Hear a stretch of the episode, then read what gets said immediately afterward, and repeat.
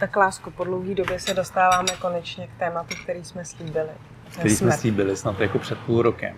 Ano, možná i víc. Že k tomu něco řekneme, ale my to zase uděláme teďka trošku jinak. My si vlastně o těch věcech budeme povídat. O tomhletom konkrétním jednom tématu vlastně nemáme žádnou přípravu, nejsme nijak nachystaný. Vzali jsme vás s náma na kafe. Vzali jsme vás na kafe. S Paulousákama na kafe. Může být.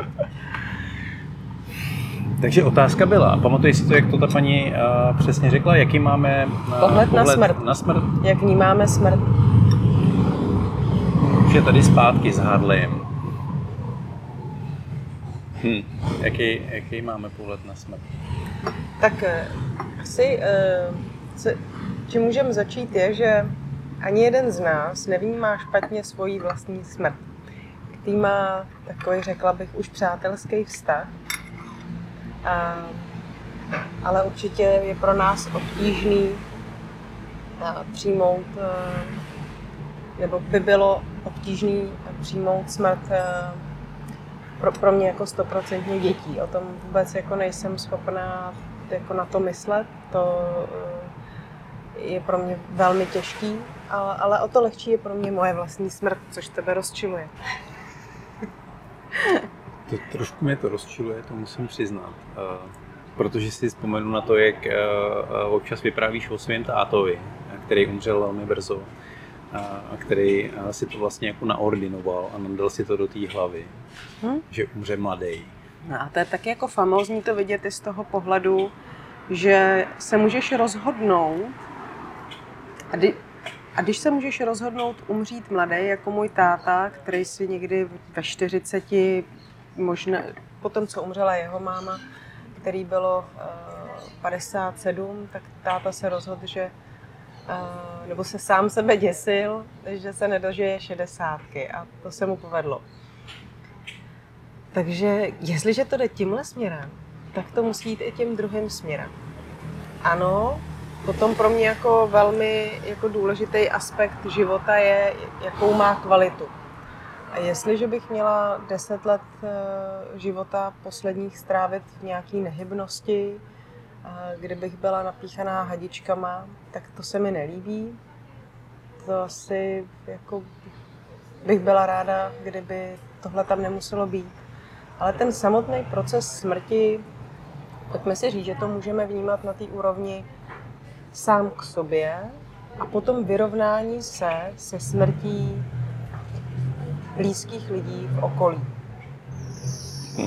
Je to tak? To jsou podle mě dva takový jako velký pilíře a ten pohled nemusí být stejný. Ještě bych rád řekl, že vlastně ten strach ze smrti je úplně náš jako prazákladní primární strach, ze kterého se odvíjí všechny ostatní věci, jako jsou úzkosti, obavy, strachy ze všeho možného a potažmo deprese a další tyhle ty psychické zátěže, tak pocházejí z tohoto původního strachu, který je strach ze smrti. Protože jakmile se přestaneš jednou jako bát smrti, tak nemáš důvod vlastně jako mít ty další obavy v tom životě. Takže je to jako velmi těžká práce a velmi souvisí s tím naším primitivním v uvozovkách mozkem, s tím systémem, který my máme od toho prapočátku, který nás vede k tomu smyslu, k přežití, k ochraně. A tady nastává jeden takový bod, že vlastně něco tak přirozeného, co potká každýho z nás, tak se jakoby vytrácí z tématu společnosti. My vlastně se snažíme na každý úrovni stárnutí, smrt úplně eliminovat. Poslat to jakoby do toho nevědomí a vůbec to nerozebírat, protože vem si, jako s dítětem, kolikrát s tebou dospělí, ať už rodiče nebo prarodiče, nebo ve škole s tebou mluvili o smrti, o přirozenosti smrti. A podle mě právě to připomenutí vlastní konečnosti nás lidi má k tomu snažit se ten život využít, ten vlastní potenciál využít v tom lepším slova smyslu. V tom naplnění toho potenciálu. A teď vůbec nemluvím o tom vydělat spoustu peněz a mít moc nad něčím. Pro mě tohle jako není to, čím bych chtěla naplňovat svůj život, nebo co by jsem si řekla, že při posledním dechu pro mě bude mít nějakou hodnotu. Ono, majetek určitě má hodnotu v průběhu života, ale já jsem viděla toho tátu, tam to bylo úplně jedno, kolik má peněz. Jo, tam bylo důležitý, jaký má vztahy kolem sebe. A v téhle rovině to chceme předávat i těm našim dětem. Myslím si, že i v tomhle tom duchu s nima je vychováváme. Já tam zkusím dvě věci. Já se tam budu muset dělat příště poznámky, abych o to nepřišel, o ty myšlenky.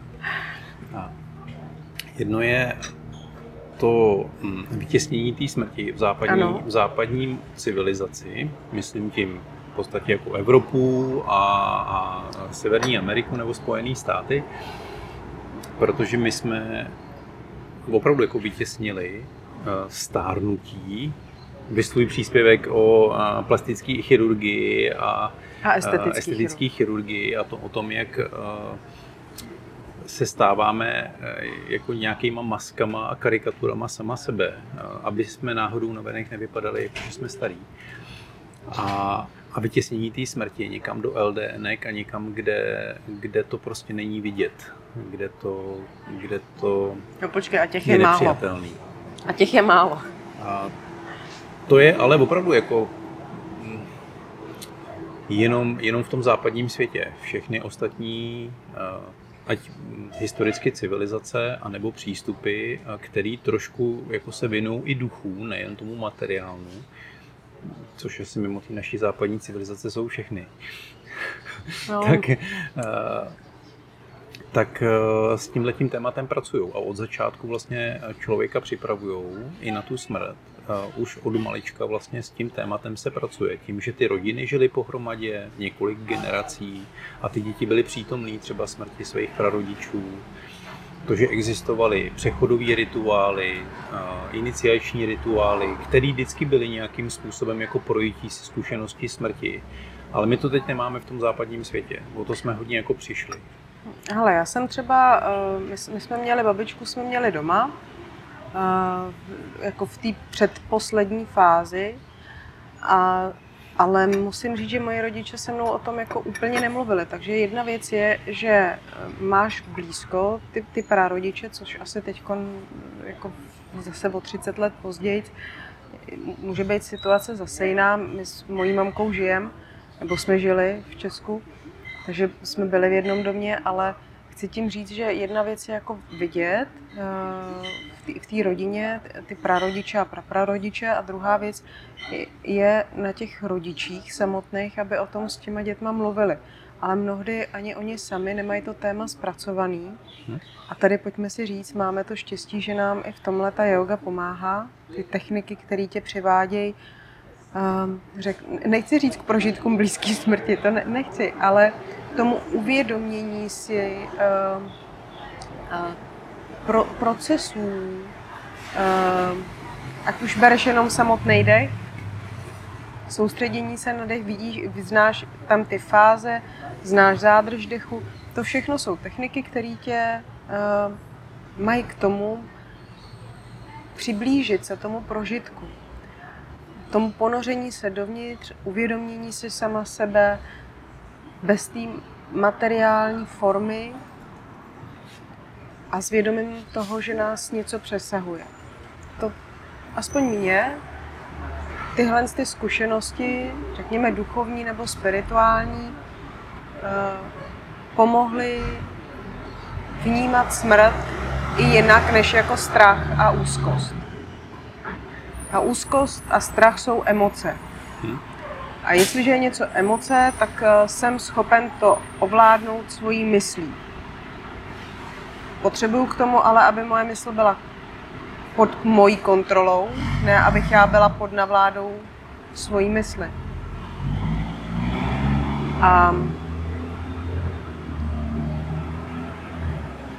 Ale to jsme furt na té úrovni toho zpracování si vlastní smrti. Je tak. A jak ty vidíš svoji smrt? Jako přestup? Co tě napadne, když si řekne, jako když tady... návrat.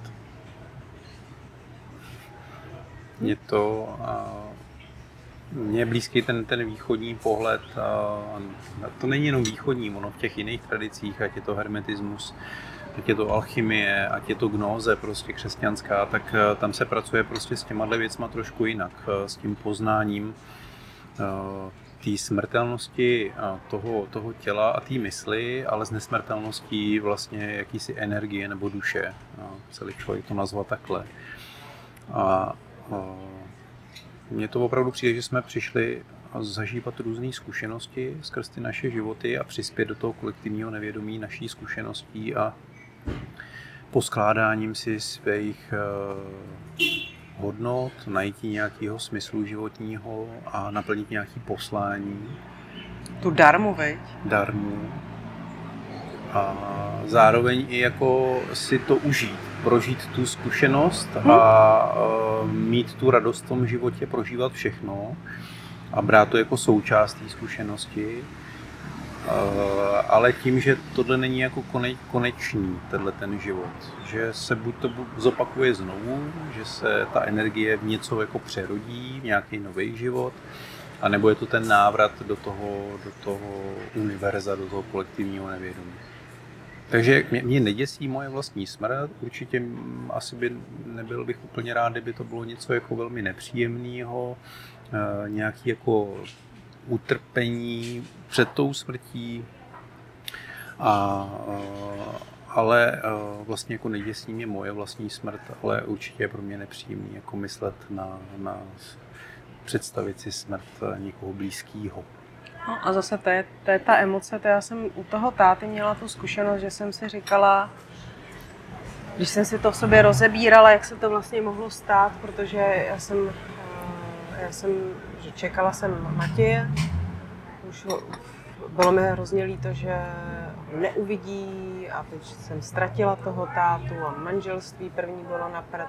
Bylo takových jako hodně, měl se narodit ten Matěj, takže tam bylo pro mě hodně těch mužských aspektů, o kterých jsem přicházela, Matěje jsem ještě neviděla a bylo to po téhle stránce takový pro mě, teď asi řeknu něco, co pro spoustu lidí nezazní jako dobře, ale já jsem díky tomuhle mohla dospět.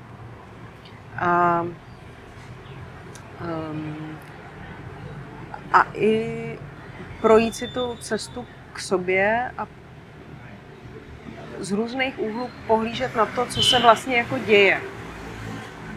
A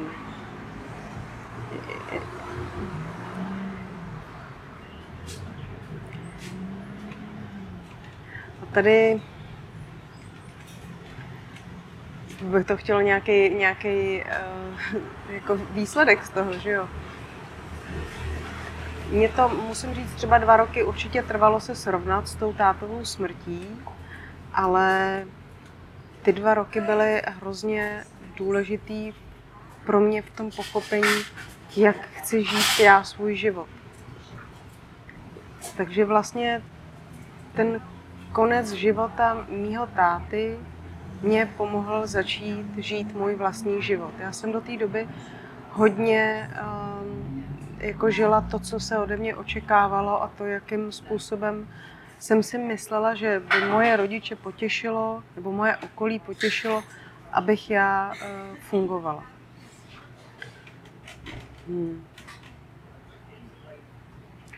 Tak, ale určitě se shodujeme v tom, zase to zopakuju, že jestliže to je v tom řádu, že rodiče odcházejí první, tak je všechno v pořádku.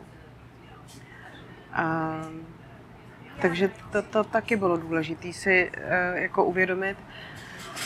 že ta posloupnost tady dostála tomu, co život přináší, že se nestalo nic, co by se nestalo někomu jinému. A chtěla jsem tam zmínit ještě jednu věc, ale možná se k ní dostaneme. Jenom mi utekla ta myšlenka.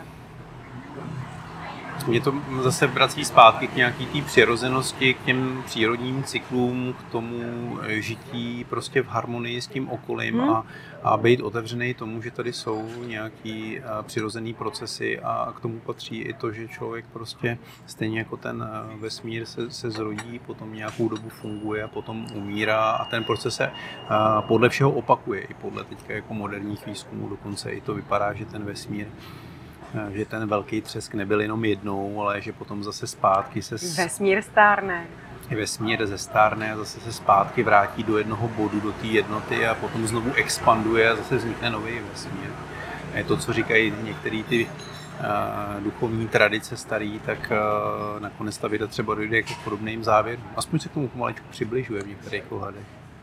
A ty jsi zmiňoval to, že v západní civilizaci jsme se připravili o to spojení s tou smrtí, ale já se obávám toho, a i když to vidím tady kolem sebe, tak bohužel jakoby s tou komercí, prostě s tím mamonem, z toho, co jsme si vydobili v západním světě a ono nás to převálcovalo, tak jakmile se to dostane jakoby dál, ať už je to ta Asie, ať už tady ve střední, možná i Jižní Americe, tam nemám zkušenost, tak taky na těch lidech vidíš, že je převalil ten materialismus. A teď nevím, do jaký míry si budou schopni udržet to, o čem jsi mluvil, anebo to bude ta vlna, kdy si tím taky projdou, jakoby tím odtažením se a pak následným, protože podívej se, my jsme možná ta generace, která má už ten blahobyt toho přemýšlet a zamýšlet se nad těma věcma, diskutovat a docházet si zpátky k tomu podstatnému. Víš, už my jsme se překulili přes ten krásný jako blahobyt, ten polštář všech těch věcí, které nám jsou k něčemu. A vracíme se zpátky k hodnotám, které jsou, pojďme si říct, trvalejší než tričko s velkým nápisem. No, to už bychom se potom dostali zase jako v té diskuzi k tomu, jak se vyvíjí ty civilizace, jak k čemu docházejí. Ano, můžeme se na to dívat ve smyslu toho, že člověk musí se dostat do určité fáze, kdy má vlastně prostor vůbec na to přemýšlet nad nějakým jako duchovním a smyslem a filozofovat, protože pokud má obavu o život a potřebuje přežít a potřebuje akorát něco sníst, tak tím moc jako nezbývá času na nějaké přemýšlení o smyslu života. Ale ku podivu i ty civilizace, které teda nebyly, úplně nežili v blahobytu, nebo ne podle našeho západního smyslu, tak vždycky se jako snažili o nějaké jako pochopení, i když třeba jako skrz nějaké jako přírodní věci. Když do toho života totiž vneseš jednoduchost, tak on tě obdaruje svojí plností. A to je zase jeden z našich důvodů, proč jsme teďkon tady. Hele, já myslím, že aby člověk neplakal nad svojí smrtí, tak potřebuje naplňovat život a žít. A tady věčný moudro. Prostě nekoukat se příliš do minulosti, co jsem měl udělat, nekoukat se do budoucnosti, o čem bych mohl ještě snít, ale žít přítomný okamžik a jak jsi zmiňoval ty, naplňovat každý svůj moment svojí darmou, tím, co je moje povinnost. A mít víru v životě, jakoukoliv. Já myslím, ty dobře víš u mě, já mám prostě ráda lidi, kteří mají jinou víru, než máme my. Pro mě člověk, který našel to, k čemu věří, má svoji hloubku. A když do života vnesete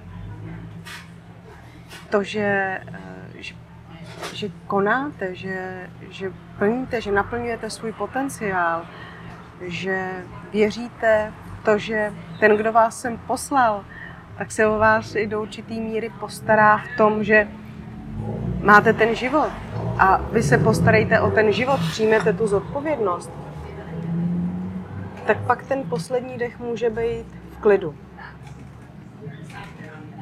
Jestli dovolíš, zkusíme přistoupit k tomu, jak se vyrovnávat se smrtí v okolí.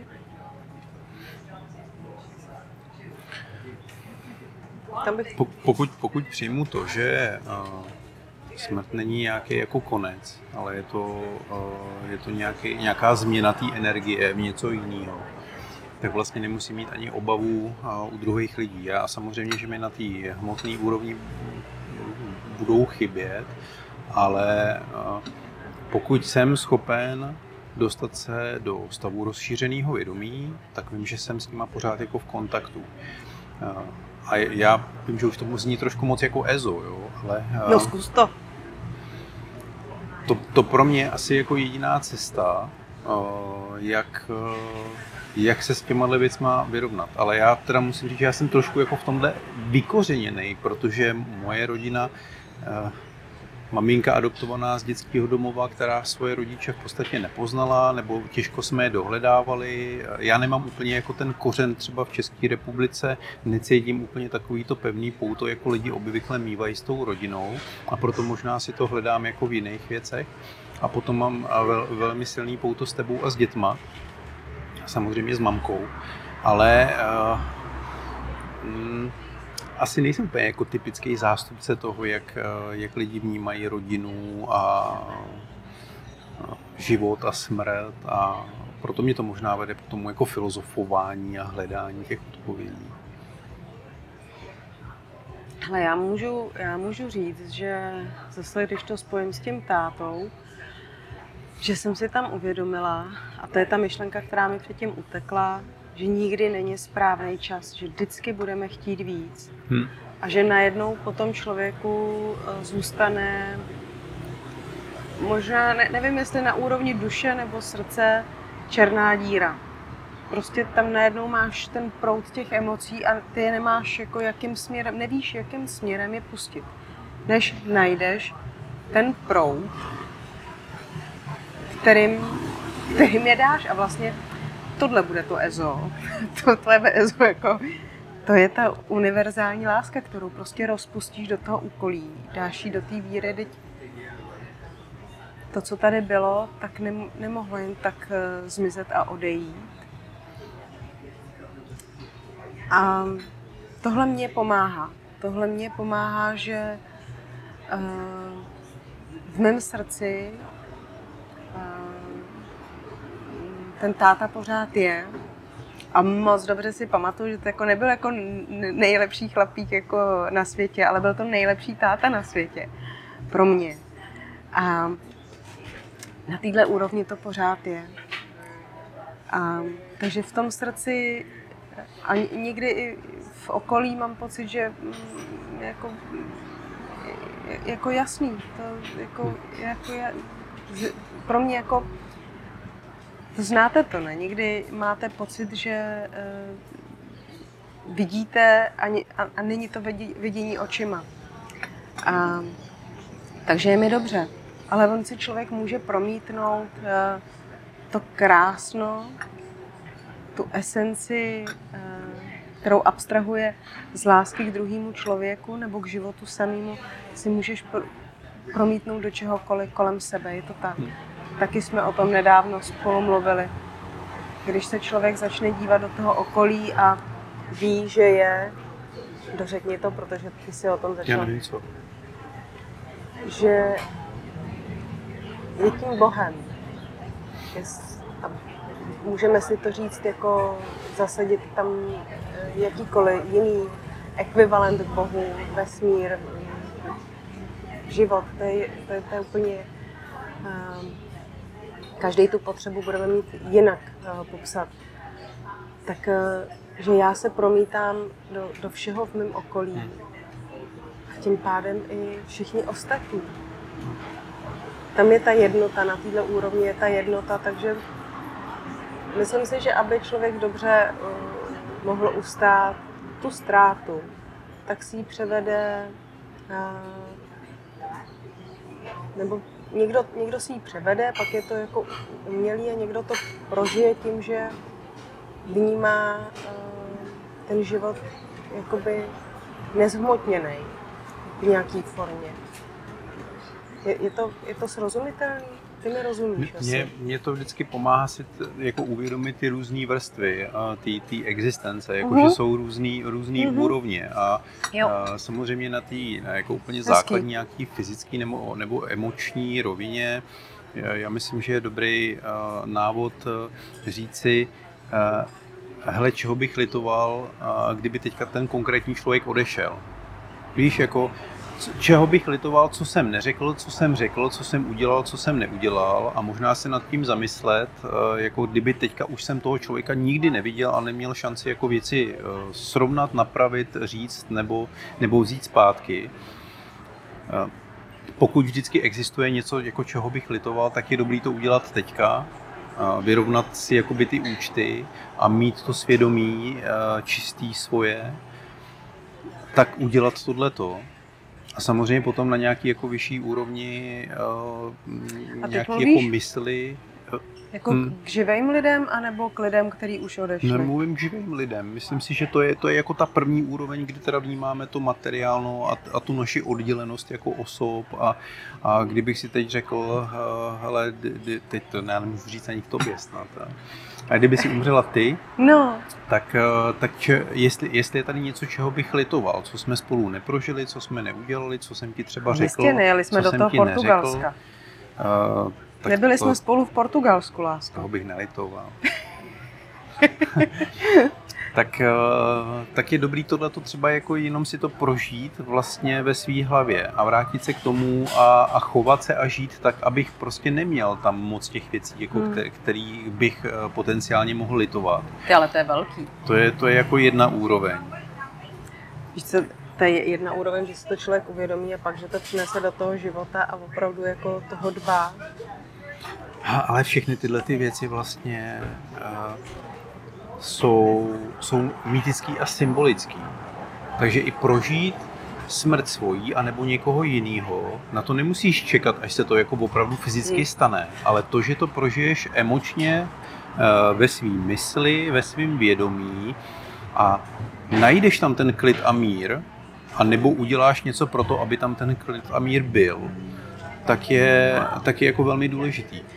Co jsi mi připomněl, jak já jsem s dvěma našima učitelema jsem procházela jakoby proces vlastní smrti a u obou dvou ten proces byl jako velmi podobný. V tom druhém případě, já nebudu zmiňovat ani jednoho, byl, řekněme, intenzivnější, protože to nebylo jedno odpoledne, ale bylo to 5 dnů. A začíná ten proces tak, že člověk píše svůj vlastní nekrolog, jak by o něm mluvilo 5 lidí z jeho okolí na jeho pohřbu. Teď ty blízký a pak některý, který si nazlobila třeba v životě. Můžeš si vybrat 5 lidí, no. A... Dobře vybírat. Můžeš vybírat, ale ne, většinou se vybírá jako bez těch lidí, který tě dobře znají. Ale je určitě potřeba v tomhle tom jako být upřímnej. Na druhou stranu si myslím, že každýho dostane to, když si sedne s papírem a tuškou a teď píše slova za někoho jiného, tudíž se musíš vžít do toho člověka a do jeho pohledu na tebe. A to je jako boží. A potom se vybírá... To už jako prožitek smrti na druhou, protože prvně si to musíš jako zvědomit v sobě, prožít si to a pak se na to podívat jako očima někoho jiného, jak bude vnímat tvůj prožitek. Jo. To už je teda jako... Ne, jak bude vnímat to, že ty jsi odešel z tohohle světa a pojďme si říct, že je blbý, když se ti 5 lidí na papíře potká s tím, že jsou rádi, že se pryč. Super. Tyjo, gratuluju. No ale tak pojďme si říct, že takovejhle člověk nikdy pero nikdy... Asi to nebude sepisovat. Nebude, nevezme do ruky pere. Ne, ani ho to nenapadne, ani si nás neposlechne. Představ si některýho třeba z našich jako slavných politiků, nebo jako těch sebevědomých lidí. Nebuď zase sarkastický. Jak se dívají na to, jak o nich jiní lidi přemýšlejí. To musí být ego. Ne, takovýhle lidi to nikdy nenapadne. Napadne. Každýho to napadne a každý tím procesem projde. I kdyby to bylo vteřinu před tou smrtí, tak mu promítnou jako ten film. Ano. Takže si myslím, že na každýho jako dojde v tomhletom. A to já se nepotřebuji tímhle uklidňovat. Mě musím říct, jako mám dost práce s vlastníma postojem, než abych ještě řešila postoje tady některých lidí, kteří se rozhodli tenhle život naplnit jako, pardon, že to řeknu, hovnem. Píp. To nemáš. Tam potom doplním. Nechci se zabývat takovýma lidma, oni taky k nám cestu nenajdou, naštěstí. Takže teďka jsme byli jako na té úrovni, jak se jako s tím vyrovnat, jak si to vůbec zvědomit, jak to dostat do sebe, co to vlastně je smrt a jak bych asi se cítil, kdyby někdo z mých blízkých jako odešel. Jo? A já ještě doplním, že tohle je vlastně součástí i toho jogového procesu, pokud teda se jde hlouběji, tak ta první úroveň toho strachu ze smrti, která teda je reprezentovaná nejnižší úrovní našeho vědomí, nebo chcete-li Muladhara čakrou, tak je právě o zprůstupnění této vrstvy.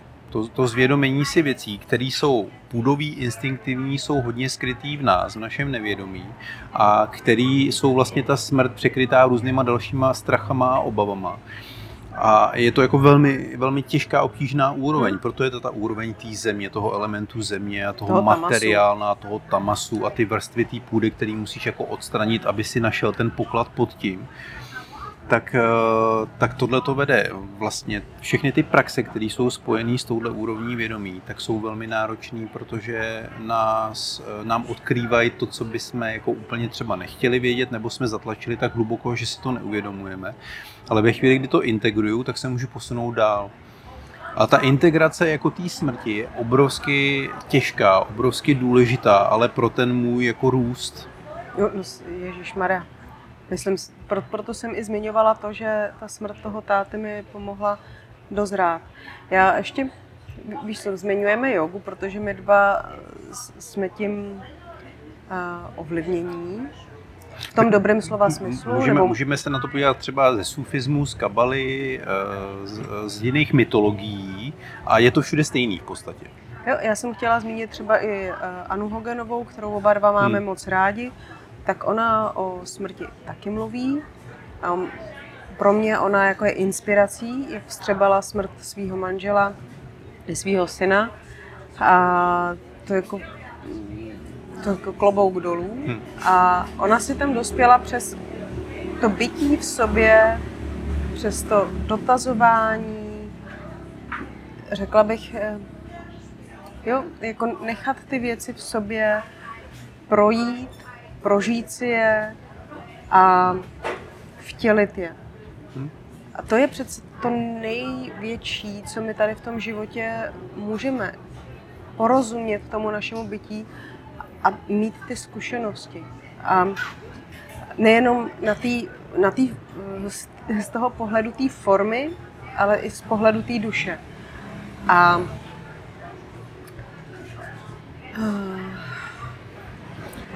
nechat to na sebe působit, jak říkáš, nechat to skrz sebe projít, nezatlačit to někam do nevědomí, protože, jak se říká, potom mě to někdy kousne do zadku. Ano.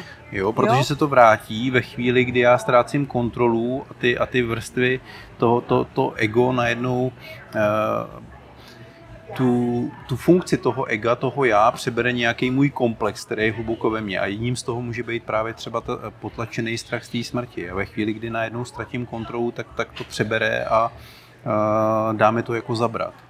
A tak tyhle ty věci prostě musím prožít, nemůžu je nechat nikde jako zahrabat.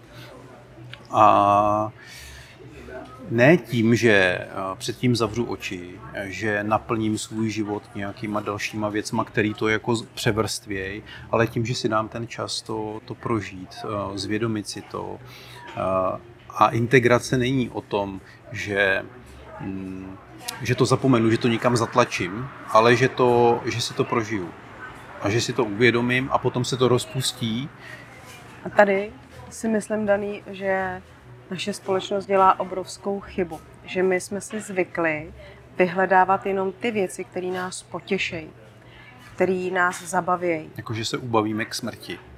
No, že vlastně se tak zabavíme, že ani nepostřehneme, že jsme mrtví. A to je jako blbě. To je... A to nic neříká o tom, že bychom neměli život prožít jako bavit se, jako užít si to, ale samozřejmě. Ty jsi to zmínil, to všechno ty jsi jako tam tady jako, má být. Ty už si před chvilkou říkal o tom, že v podstatě si trošku si jako zpochybnil ten křesťanský pohled toho utrpení v životě. Naopak my tam dáváme tu plnost, ta spokojenost, ta naplněnost. A ten růst v tom životě, teď přece to má být jako ten vrchol na konci života, že člověk jako ta naplněnost ho povznesla někam. A to nemůže být naplněnost jako právě jako z haldy triček. To jako nefunguje.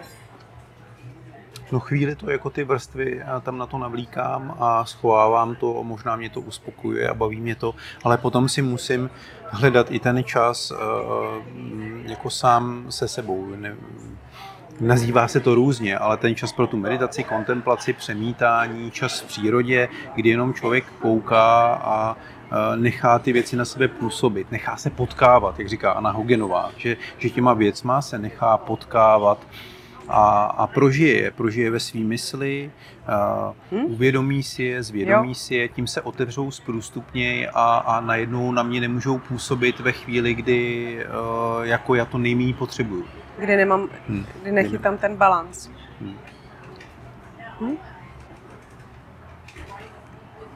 Tak co, kdyby jsme se tady zastavili? Dá se to rozvádět do nekonečna, viď? Tohle téma, protože souvisí se vším.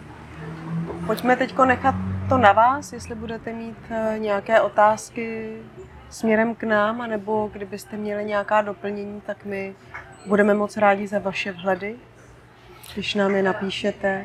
Když vás napadne jakékoliv jiné téma, které by vás bavilo, aby my jsme si o něm povídali. My si rádi dáme další kafe. My si rádi takhle povídáme a to byl i důvod, proč jsme říkali, že touhle formou třeba něco s vámi budeme sdílet, protože mně přijde, že ty nejhlubší věci vznikají, když si v klidu jako sedneme a povídáme si a není nic připraveného, ale vlastně nás to nutí v tu chvíli se nad těma věcma zamýšlet a přinášet je na to světlo.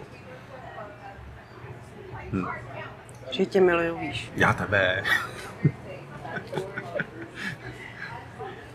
Děkujeme moc.